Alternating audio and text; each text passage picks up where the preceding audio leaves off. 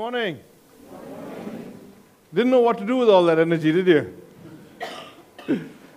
who, got, who got woken up this morning? These are what your notes look like. You need a copy of this and you need a, a pen. If you don't have it, just raise your hand and someone will come running to you and give you a copy. We're very keen that you have a copy of the notes because uh, the shortest pencil, the shortest pencil is longer than the longest memory. Say that again. The shortest pencil is longer than the longest memory. If you don't write it down, you won't get it. All right, very good. And a warm, warm, warm welcome to those of you who are here for the first time. Uh, we've got a family from Madagascar. We've got people coming in from other parts of town, from Arunachal, from all over the place. We love you already. You got it? I'm just killing time until you get the notes. Let's get, let's get into God's Word. God's Word is in our hands, it's in our language, and He means it for our good. What have we been talking about the last few days? Prayer. And we're in the 40 days of prayer, and we are in our Word every day. We are devotions every day. We are in our small groups studying that. How's that been? Has that been good? Small groups? and the, and the material for that, I, have heard a lot of good things about it. And what about Waterline? Anybody knows what Waterline is? Anybody know what Waterline is? It's the men's ministry or the ministry of men here. We meet right here, Saturday, 7 o'clock in the morning, while our wives and children are still sleeping. And we cry out to God for, for our wives, for our children, for our loved ones, and for our jobs. It's been ama- amazing more than 25 guys three weeks in a row. That's huge. You know? That's, that's amazing. And if you're a man, you should know. If you're a man, you belong here at 7 o'clock. Okay? And, uh, and uh, we would love to have you over here. I'd love to, I, I wish I could give some time to some testimony so you can hear about what's going on. But I'll put it on Facebook. That Facebook is always, God made Facebook. Prayer is our greatest privilege. Prayer is our greatest privilege. It's our friendship with God, it's that communion with God. Read this verse with me quietly, carefully, slowly. Let every word sink in. Ephesians chapter 6, verse 18. Read it with me. Pray in that one over there. Together. Pray in the Spirit at all times with all kinds of prayers, asking for everything you need. to do this, you must always be ready and never give up and always pray for all God's people. Let's break that down. You'll see seven things right there. Number one, he says, pray in the Spirit.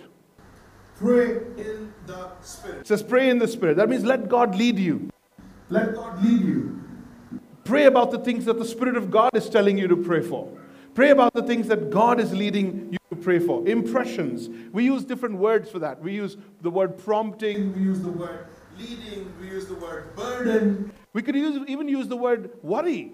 When you worry about something, that's your, to pray about it.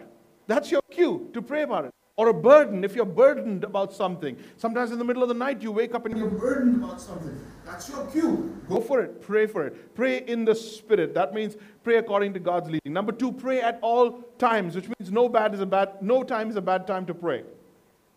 No time is a bad time to pray. Any time is a good time to pray. Now that's where a little bit of pictures in your head about prayer needs to change.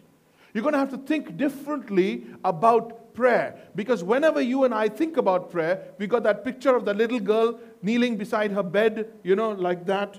And uh, this, you have to, you have to have the hands folded, and you're kneeling down, and you're like, pray all the time. So that, that picture you have, that pray all the time means kneeling down beside your bed because there's no other place in the house to kneel down, and praying a specific prayer to God, good morning, good, good day, or good night we, that picture in our head doesn't sync with this verse. Do you get my dilemma? When he says pray all the time, but yeah, I can't be on my knees all the time.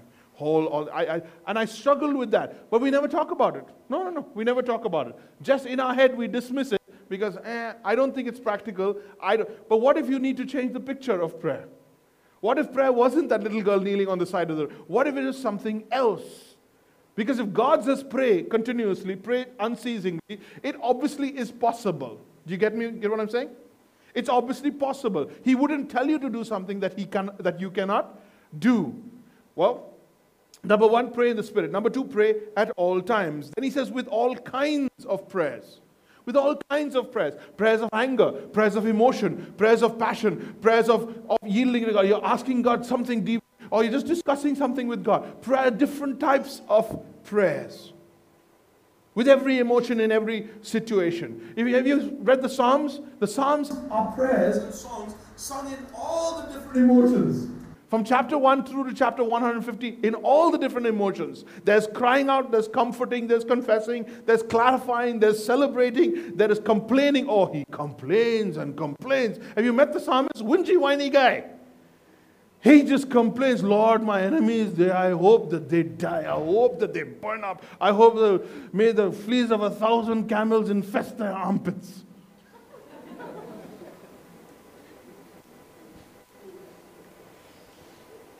it doesn't say that. I just, I just made that up. Number four is just pray about everything. Pray about everything. So there's nothing you can't talk to him about. No subject is off limits. Number five says, always be ready. Always be ready. There's never a moment where you need to stop something or start something in order to pray about something. Can I say that again? There's never a moment when you need to stop something or start something in order to pray about something. So now you got to redefine prayer itself because if I can do, if I can pray anywhere, at any time, for anything, with any emotion, then prayer has got to change its definition for me. Because my thinking of prayer was everybody in a group, come on, let's pray, let's pray, hallelujah, amen. Or side the road, or this is a particular thing I'm praying for, or stop absolutely everything, and now I'm only in time of prayer. Is there a specific time of prayer? Absolutely.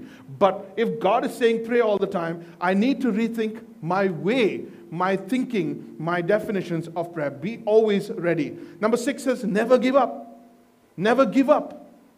That means never stop praying. Never give up on a prayer. Have you given up on a prayer? A prayer for a daughter? A prayer for a cousin? A prayer for a loved one? Is there a prayer that you've given up? You used to pray, but now you don't pray anymore because you're not seeing any signs of change? Have you given up? Don't ever give up. And number seven, pray for all people. Pray for all people, everybody.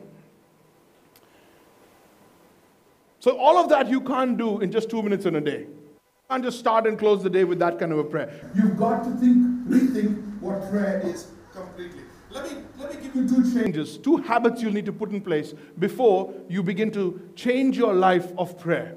Two habits. Number one, number one, you need to keep, you need to keep a running conversation with God. It's like breathing. When do you stop breathing?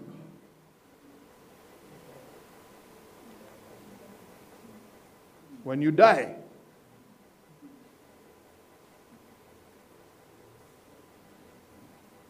What happens if you stop breathing? You die. You don't stop breathing. You breathe all the time. One person asked me recently, Pastor, whose responsibility, like who is going to take up the responsibility in our church for prayer? I'm like, that doesn't make any sense. In my head, that doesn't make any sense because from the year, from the age of five, I've been talking to God. I've been arguing with him. I've been sharing with him when I walk back from school, all over the place. Okay, I keep a running conversation with God. So this lady says, uh, Whose responsibility is it for, to pray? And then that picture came into my mind of a, of a team that's playing basketball, right? Okay? And the team is playing basketball, and you have quarterbacks and, uh, and halfbacks and nickelback and everybody, right? and something like that. And then you got this team and you got that team, and they have got the goal Yeah? You got the goal on one side, you got the wicket on the other side. It's basketball, guys. Okay, and then, and everybody's running around and they're playing the game. Okay? I want to know, out of all the responsibilities and the play ga- plays and everything given to everybody, whose responsibility is it to breathe?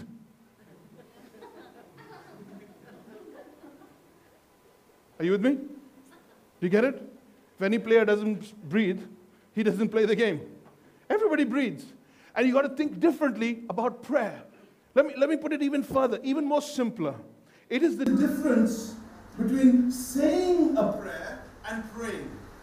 Saying a prayer and praying. Saying a prayer is, Lord, we come before thee today because, you know, so and so is about to uh, enter into an examination, and we pray that he would do well or she would do well, and we ask, uh, we ask in Jesus' name that, you know, that their marks would glorify you and they would have a presence of mind and that they would do well and they would be able to move on to better things, greater things for your glory. Amen. That's a prayer. That's a prayer. So you offer a specific prayer. It's a theme. Okay? And then there's just praying. There's just praying. What's the difference between the two? The difference between the two is having a talk. So when I say to Sam, Sam, we need to talk. So he and I both know that the coffee is going to be expensive. Right? We know there's going to be three rounds of coffee at least. Yeah? And we sit down and we have a talk, which means there's a purpose, there's a subject, we want to get to a specific end. But when he and I get in the car and we're just driving over and he's driving, hopefully, and we are going somewhere and we're just communicating, we're just talking. So this is the talk, and over here, we're just talking. You got it? This is the difference between saying a prayer giving a prayer, offering a prayer, and just praying. And God says in His Word, pray without ceasing. Tell me you're getting this. He's not saying all the time, leave everything you've got on your knees, go from one prayer to the next, go from one prayer to the next. He's saying, talk to me. Talk to me. Talk to me. Keep, keep the lines of communication on. Talk to me. Because you get on WhatsApp and you do a call on WhatsApp, and then uh, the, you go out of signal, and then suddenly you're like, wait, wait, wait, connecting, connecting, connecting, wait, wait, wait, connecting, connecting, and then it connects up, and then you keep talking again. And every time you go off or you know you go out of signal, you have to reconnect. Every time you go out of signal, you need to reconnect.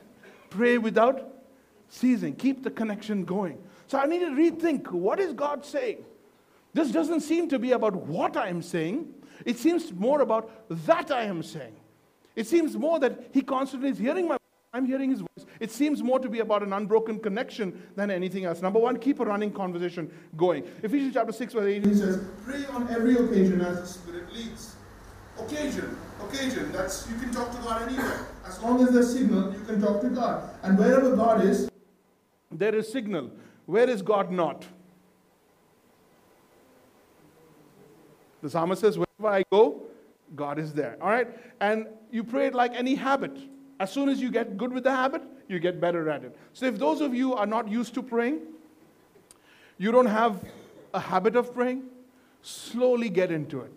And as you begin, as you try, as you move, you'll get better at it. There's been a lot of interruption this morning, and I want to move forward a little more quicker. Let's go to the next gear. 1 Thessalonians 5:17 says, Never stop praying, praying at prayer at all times. A second, a second habit you want to put in place is schedule prayer times throughout my day. Schedule prayer times throughout my day. Schedule prayer times throughout my day. For thousands of years, the Jews said prayers at set times. The clock was set at certain times to stop and pray. A bell was rung in order for people to pray. A call was given in order for people to pray. Everyone understands that there is a certain you know, routine, there is a certain schedule for prayer. Why? Because we are not religious people, we are spiritual people. And every now and then we need to remind ourselves that we need to step out of the physical, step out of this physical reality and make a spiritual connection. We need to stay spiritually alive. You're not listening to me. You're not listening to me. Because if you go six hours, if you go 12 hours, if you go 24 hours, if you go uh, 48 hours, and you're not praying, you're not connecting with God, you will die spiritually. Your spiritual death kind of goes down.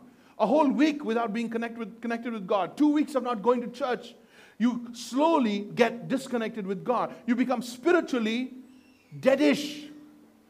You begin to, you're not, spiritually alive. And then what happens is you come the third Sunday or you show up in church after, after a long time and suddenly you're like, well, I'm not getting a connection. I'm not getting, you're not going to. You're not going to because the battery doesn't charge like that. It takes time. If you didn't keep your battery charged, if you didn't keep your battery plugged, your phone plugged in constantly, and you didn't keep on full, full connection, full battery, then at some point you're going to drain. And when you drain, you're going to have to restart, you're going to have to come back to the beginning. Schedule prayer times. He says, seven times a day, the psalmist says, I praise you. Seven times a day. So, let's take those seven things, or let's take the Lord's Prayer. Are you familiar with the Lord's Prayer? Better known as the disciples' prayer. The Lord is my shepherd, I shall not want. No, that's not the Lord's Prayer. That's not the Lord's Let's do it. Let's do it. But seriously. Our Father in heaven, hallowed be thy name. Thy kingdom come, thy will be done, on earth as it is in heaven. Give us this day our daily bread, and forgive us our trespasses, as we forgive those who trespass against us. Lead us not into temptation, but deliver us from evil. For thine is the kingdom, the power, and the glory forever and ever. Amen. What a beautiful prayer. Let me suggest to you that that is not a prayer, but a pattern for living. And let's take it off that or build on that. Seven ways or seven times of the day, you can create a pattern for living. You wake up in the morning, you say, Good morning, Lord, and you take it from there. Are you ready? Number one, you get up with gratitude. Write that down. Number one, here's your daily schedule built on the Lord's Prayer. You get up with gratitude. Start the day with thanksgiving.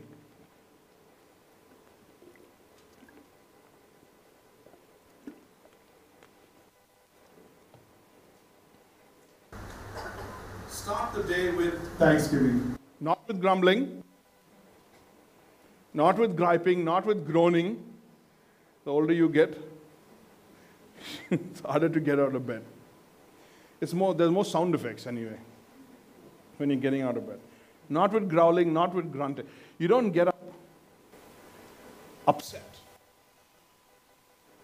Did you know that's a choice? Talk to me. Level with me.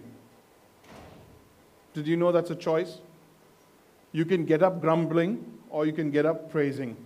That's a choice.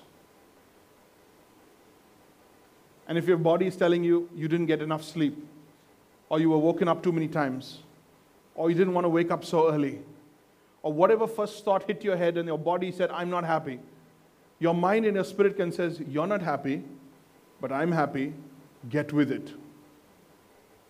And whatever comes out of your mouth, the first thing is what you decided to feel, not what your body felt.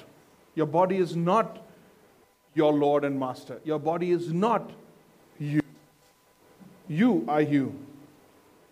Wake up, get up with gratitude. Psychologists say that the healthiest human emotion is gratitude. The healthiest human emotion is gratitude. Wake up giving thanks, wake up giving praise. So if it's not going to be scripture that comes first out of your mouth, thank you, Lord. I praise you. Early in the morning will I rise up and seek you.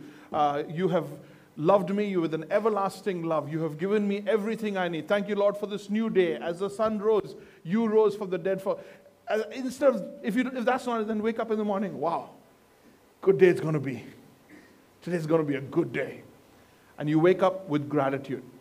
And even psychologists will back you up on that and say it's a good thing to get started and make gratitude your first emotion, make gratitude your first list. Is everybody with me?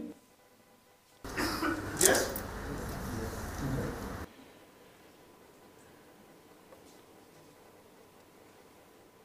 1 Corinthians chapter 4, verse 7. What do you have that God did not give you?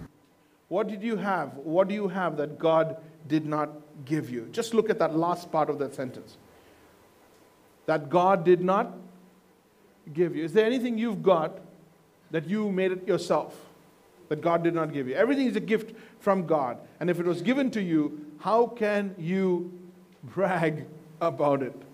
How can you brag about it? So, the first thing you wake up in the morning is you think about the goodness of God. You focus on the goodness of God. You keep a verse ready. You keep a list ready. You keep a sentence ready to say thanks to God for his goodness. Why? Because He's a good Father and He is giving you everything you need. Jesus said, Your Father knows what you need before you ask Him. So then, this is how you should pray Our Father who art in James chapter 1, verse 17 says, Every good gift and every perfect gift, every present comes from the Father of lights in heaven. Can you circle comes? If you have it in your notes, circle comes. Every good gift and every perfect present comes from the Father. Everything you've got has come from somewhere. So somebody thought about it, somebody loved you enough, somebody thought for you and gave you that. It's worthy of your gratitude. James chapter 1 17 uh, says, Every good gift and every perfect gift comes from the Father. That's number one. What's number one? Wake up with gratitude. Get up with gratitude. Number two, bless God's name at breakfast. Bless God's name at breakfast. We call that praise. Bless God's name at breakfast. To bless is to, to, to hallow or to honor or to give respect to someone. When you call a person and you don't take their name, it's very disrespectful. So if you give, take the name of God first thing in the morning, you, you give him that worship. Like going back to chapter uh, 6, verse 9, Matthew chapter 6, says, Hallowed be your name. Psalm 145, verse 2 says, Every day I will bless your name and praise it forever. In the Psalms, God's name is praised more than 80 times. So, what's the big deal about a name? In the Bible, a name was your character, and your character was your name. So, parents would give the, you, you your name based on what character they would desire for you. Or they would give you your name based on what they've gone through or how God has treated them through that time. God says, I am Abba Father. I'm your loving Father. He says, I am Eldor. I'm, I'm your God who knows you and knows everything about you. I'm Jehovah Rapha. I'm, God, I'm the God who heals you. I'm El Shaddai. I'm, I'm Almighty God with all the power you need. He says, I'm Jehovah Jireh, your provider. I'm Jehovah Shalom. I'm your peace. Psalm 9 verse 10 says, Those who know your name trust in you. Those who know your name trust in you. For you, Lord, have abandoned those who truly seek you. So bless the name of the Lord at breakfast. Do you eat breakfast? Because if you don't eat breakfast, you have to figure something else out. Okay? So this is not about getting religious, it's about getting spiritual, staying spiritually alive. Can you be religious without being spiritual? Mm-hmm. Number three, mid morning. This is 11 ish when Facebook comes out. This is the time when, you know, the day has started, it's kind of gliding, the flight's in the air, the houses are running back and forth, and now you're just like, hmm, now what do we do? And when you get to mid morning, you begin to you begin to get lost, lost to the day's activities. And that's when you want to remember this. At mid morning, remember what matters most. Write that down. At mid morning, remember what matters most. Because you get busy, the classes begin, the tasks begin, the running around begins, the phone is ringing, and you get busy. And in all that busyness, you can forget your priorities, you can lose your focus, you can lose your cool, you can lose your calm. So as the day progresses, keep track of staying spiritual. Are you with me? Keep track of staying spiritual. Know your enemies.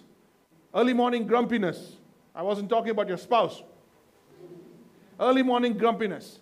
Late morning busyness. And you're, you're trying to get stuff happening. People are not working with you. All of these things are your enemies. Matthew chapter 6, verse 10 May your kingdom come, your will be done on earth, even as it is in heaven. Remember that you're working for a greater kingdom. I align myself with God's purposes and plans. Write that down. I align myself with God's purposes and plans. Because I know that if I seek first the kingdom of God, all these things will be added unto me. So, number three is at midday, a little later in the morning, 10 ish, 11 ish. Remember what matters the most. So, you're scheduling time for prayer, you're scheduling time to get right with God, to be right with God. Number four, number four, this is about 1 o'clock, 12.30, 1 o'clock, I think. When lunch comes out, whenever lunch ready, whenever the, the, you know, the, the pressure cooker goes off and the smell just emanates through the office or the, or the house, you know, and now you start getting hungry. Number four is list my needs at lunch. List my needs at lunch. Because as you eat, whenever you have food, you remember that God is the one who provides your needs. He's the one who gives you. Whether you're holding a sandwich or you're eating a, a rice and dal or whatever, God is the one who provides your needs. Here's one, two things I want you to remember. Don't miss this. Matthew chapter 6, when Jesus is teaching the Lord's Prayer, he says, Give us this day our daily bread. Our daily bread. God is the one who gives us that. And, he, and so you say thank you for the meal. You say thank you for the meal. Number one, uh, you ask God for anything that you might need. Ask God for anything. Lord, this is a wonderful meal you've provided for me. You're my provider. Father, would you also provide for this or for that? I need this or I need that. Ask God to provide your needs. Write a second thing down.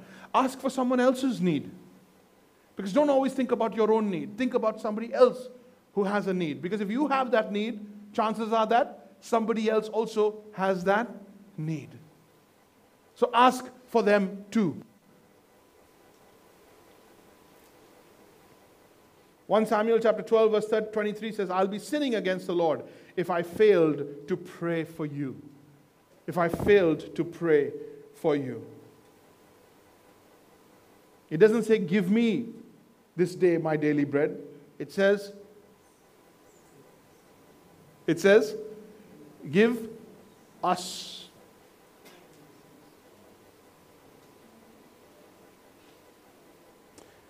1 Peter 1 verse 3 Jesus has the power of God which by which he gives us everything we need to live and to serve God. Philippians chapter 4 verse 6 says, "Do not be anxious about anything." I think right now, as tired and as distracted you might be, I think right now some of you need to just stare at that first line. I command you in the name of Jesus to stare at that first line. Please look at it. Read it with me. Do not get anxious about anything. What does that mean? It means do not get anxious about. There's no code there. There's no double meaning. So the moment I'm, get, I'm anxious, I know that I shouldn't be. What should I do? But in everything by prayer and petition. But in everything I pray and petition. Do you cook on, in the cooker in the pressure cooker? I, I do a lot of pressure cooking. All my cooking is pretty pressure cooking actually, but there's the pressure cooker itself. And do you know when the pressure gets too much, then we have a valve. And that valve lets out a bit of steam and maintains the pressure. Because you can only have so much pressure. You're not even a pressure cooker. You may think you're a pressure cooker, but you're not even a pressure cooker. And God has given you a valve. Whenever it gets too much, when you're anxious, What should you do? Do not be anxious about anything. Two valves by prayer and petition. Did you know that? Did you know that? Did you know that you can go through every single day and every hour without any pressure in your life because you have access to God? Did you know that? Did you know that because you have immediate access to God, you can let off the pressure, you can let off the pressure, you can let out the anxiety, you can let out the burden, you can let out the fears. Anything that's building up can go upward. God has got unlimited source of, of just pulling out everything that you're carrying, even tiredness. Even when tiredness gets too much, even when the workload gets too much, there is a pressure valve that God allows you to open in the right direction. Because if you don't open it in the right direction, it'll open in the wrong direction, and everybody around you will get it. When a pressure cooker bursts and the pressure comes out the wrong way, people get hurt. But when a pressure goes off the right way, through the, through the people get healthy. You get good food and your family members are hurting. Your family members are hurting from the things you said, from the ways you behaved, from the way you let off steam, from the way you, you, you just you excuse yourself because you are under too much pressure. It's not okay. Because God has said, do not be anxious about anything. You go, God, I can't do that. Oh, yes, you can. How can I do that? But in everything, by prayer and petition. That's your valve. Let off the steam, let Him have it, let God have it. He can take it. He can take all your pressure. He can take 7 billion people's pressure and still be cool, and He will give you the peace that is required for that moment. Thanksgiving, present your request to God and the, say it, and the peace of God. And the peace of God. Not the answers of God, not the explanation of God, not the presence of God. Ta da, I'm here. Not the angels of God, but the peace of God, which is beyond your comprehension. Which is, it doesn't make sense in this given situation that you could be so peaceful. The peace of God that passes all understanding is yours. Is yours. What's it going to do? It's going to guard your heart. It's going to guard your heart. Why? Because your heart is under attack. What is, your, what is in your heart? Faith. Your faith is under attack. Those are the moments when you'll doubt. Those are the moments when you'll curse. Those are moments when you'll give up. Those are the moments when you'll feel, this is not worth it. Those are the times when you will say, What on earth am I here for? And you lose faith in yourself and in your people around you, and you give up. My brothers, my sisters, my friends, you're listening to this, and you're here today for a specific purpose. Some of you are here today for a specific purpose. To just that verse. If you get nothing else, get that verse. And the peace of God, which transcends all understanding, will guard your hearts. Because the pressure in your mind will destroy your hearts. The pressure in the world will destroy your pressure in your relationships will destroy your hearts. It'll kill your love. It'll kill your joy. It'll kill your faith. But the peace of God will guard your hearts.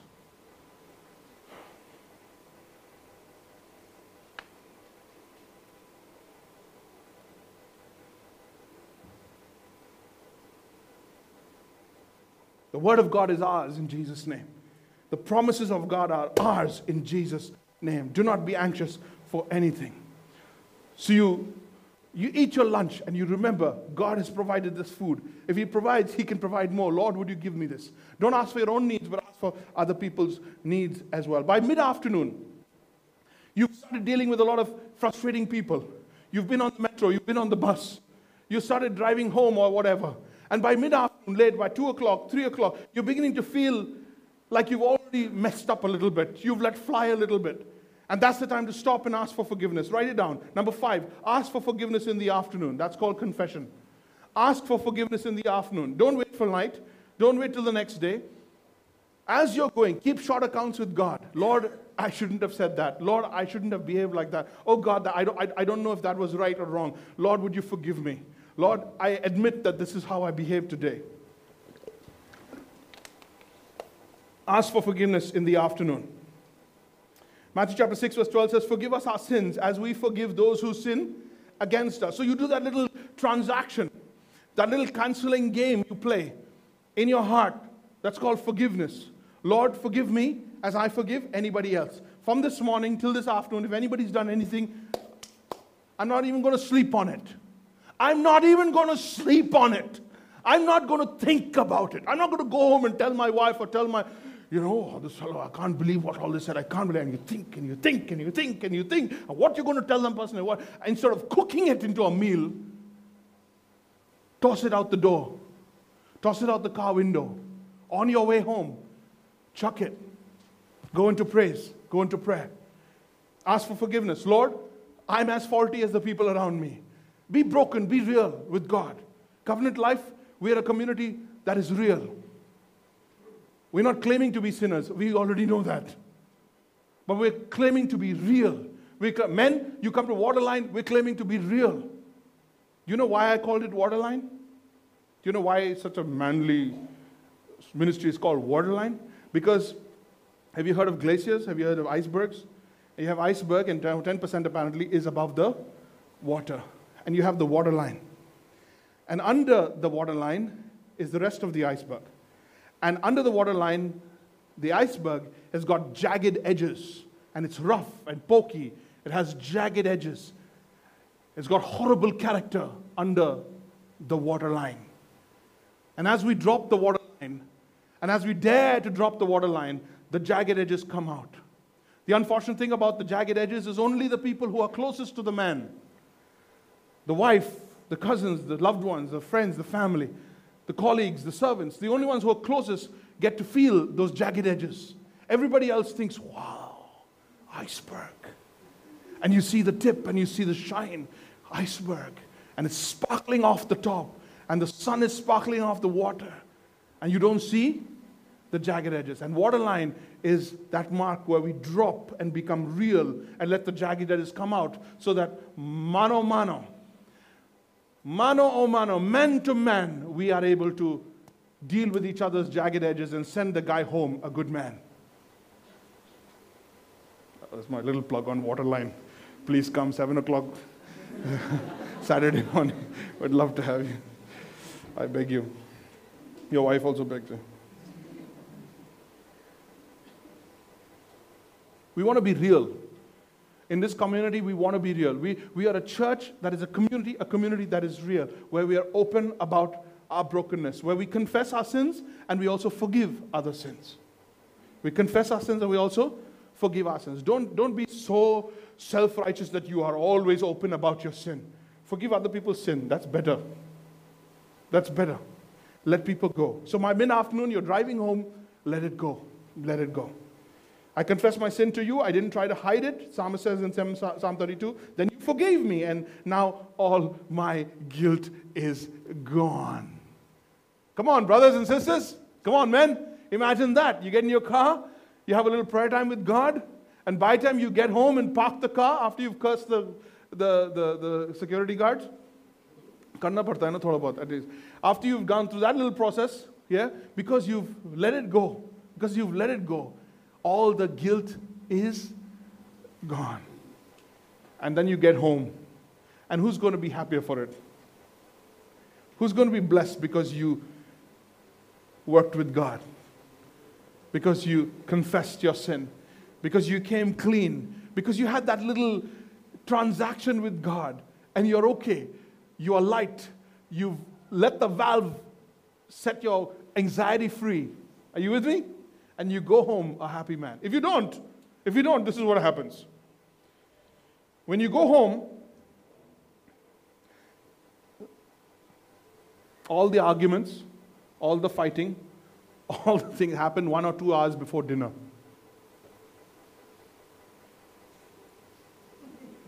Not in the morning, not in the afternoon, not at work, not on the phone, but you come home. She comes home exhausted, thrashed, like she got run over by a bus. He comes home like he just solved all the world's problems. And it didn't work. Okay? and both come, and the children come home, and from the heat and tiredness of the bags, and, and everybody comes home, and now it's 3, 4 o'clock, 5 o'clock in the evening, and the family is coming home one by one, and everybody's exhausted and tired. What happens? What happens? Somebody just says that one small thing that triggers another small thing that triggers a third small thing. And before you know what, it's not the pressure cooker in the kitchen that's blowing up. And somebody blows up, and there's an argument, and everybody gets upset. And then someone says something, and now we're dealing with what someone says. Can you believe? And all of that. And then we say, okay, dinner is served. I don't know what heat that dinner cooked on. But the dinner is served, and they bring all the food to the table, and everybody sits there. The face that only a mother can love sits there and we eat. By the way, eating plus stress equals fat and frustrated. Write it down. It's wisdom for your life. Eating plus stress. My wife said very clearly that we will not talk anything negative at the meal because it, it, it, it, conflicts with digestion. Something or other. I don't know, ulcers. You say, I'm, I'm sure there's something there. Because you cannot eat a meal together and be angry and frustrated at the same time. And if you deal with issues, start correcting your children, start fighting with each other, deal with yesterday's problems during your meal time instead of loving, praising, uh, enjoying your family, there will come a time when you will not be able to eat together.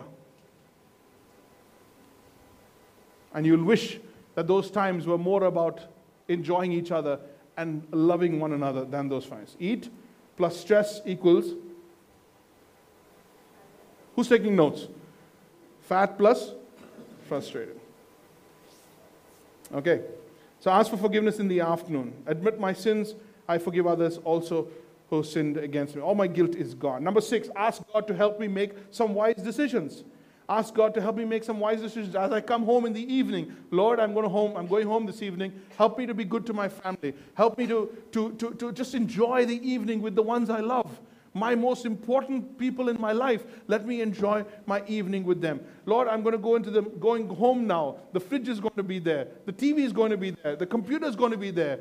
100, 100 Mbps internet is going to be there. Keep me from temptation.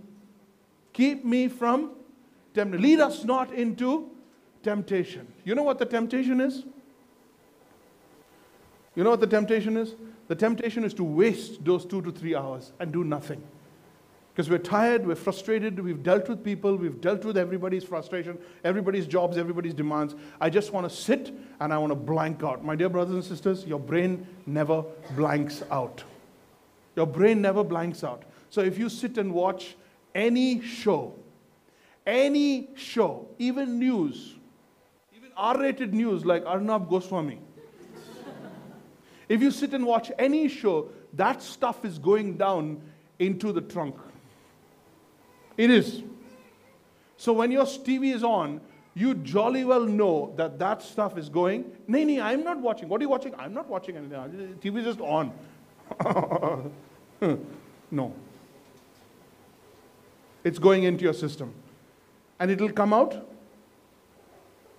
tomorrow morning at 11 o'clock. That stuff is going into your system. So you think through how are you going to spend your day and how are you going to stay connected? How are you going to stay spiritually alive during that time? Remember that the temptations that come into your life are no different from what others experience. But God is faithful. He will keep the temptation from becoming so strong that you cannot stand up against it. Some of the most wasted hours, the most wasted hours are from 7 o'clock to 11 o'clock at night. You do absolutely nothing with those hours. We can waste five hours. We spend five to six to eight hours working, then we go home and do absolutely nothing because we excuse ourselves from the six hours and eight hours that we worked.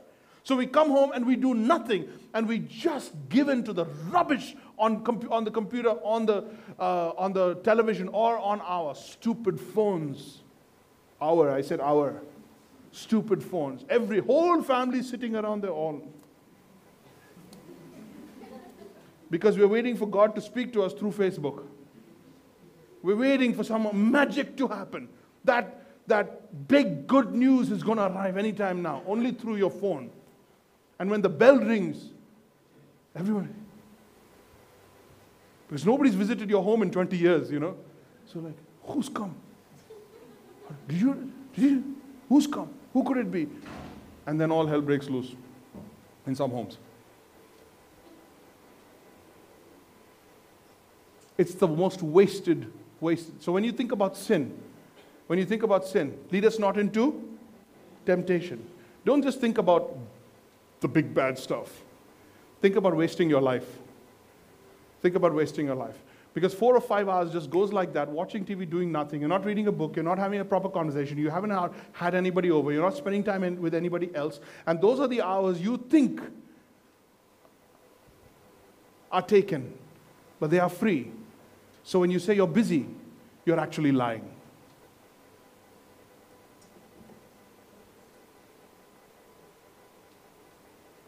Number seven.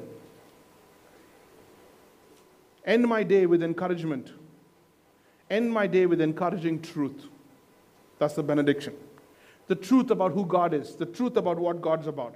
For yours is the kingdom, yours is the power, and yours is the glory. Remember these three things. Number one, God is in control.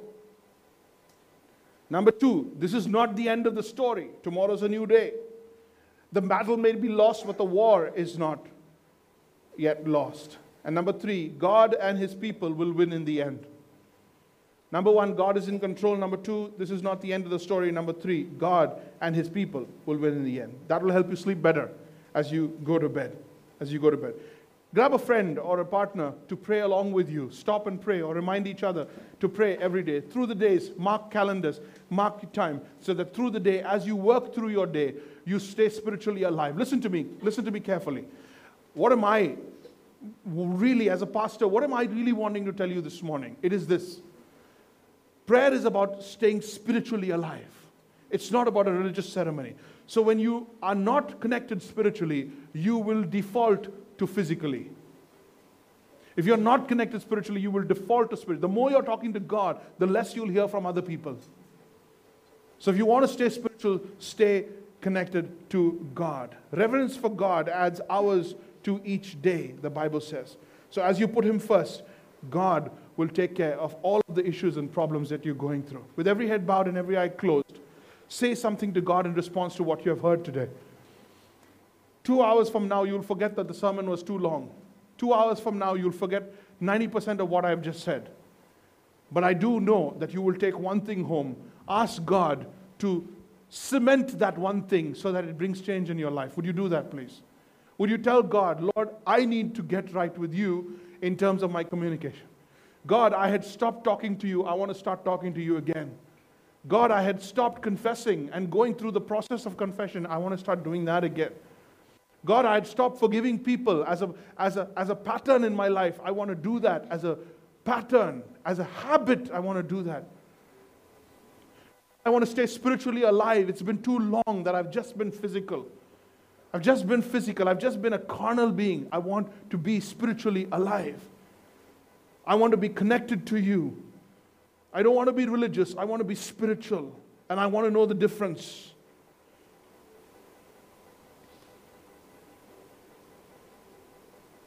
Oh God, thank you so much. Satan, you can try as much as you want to distract my congregation. You can try to diffuse the word. You can try to dissuade the cynics. But you are a gone enemy. You're over, man. You are finished. And you will have no grip on God's people and you will have no foothold in their home. And even if their sin, even if they sin, their sin is covered by the blood of Jesus Christ. They are free. They belong to Jesus. So back off.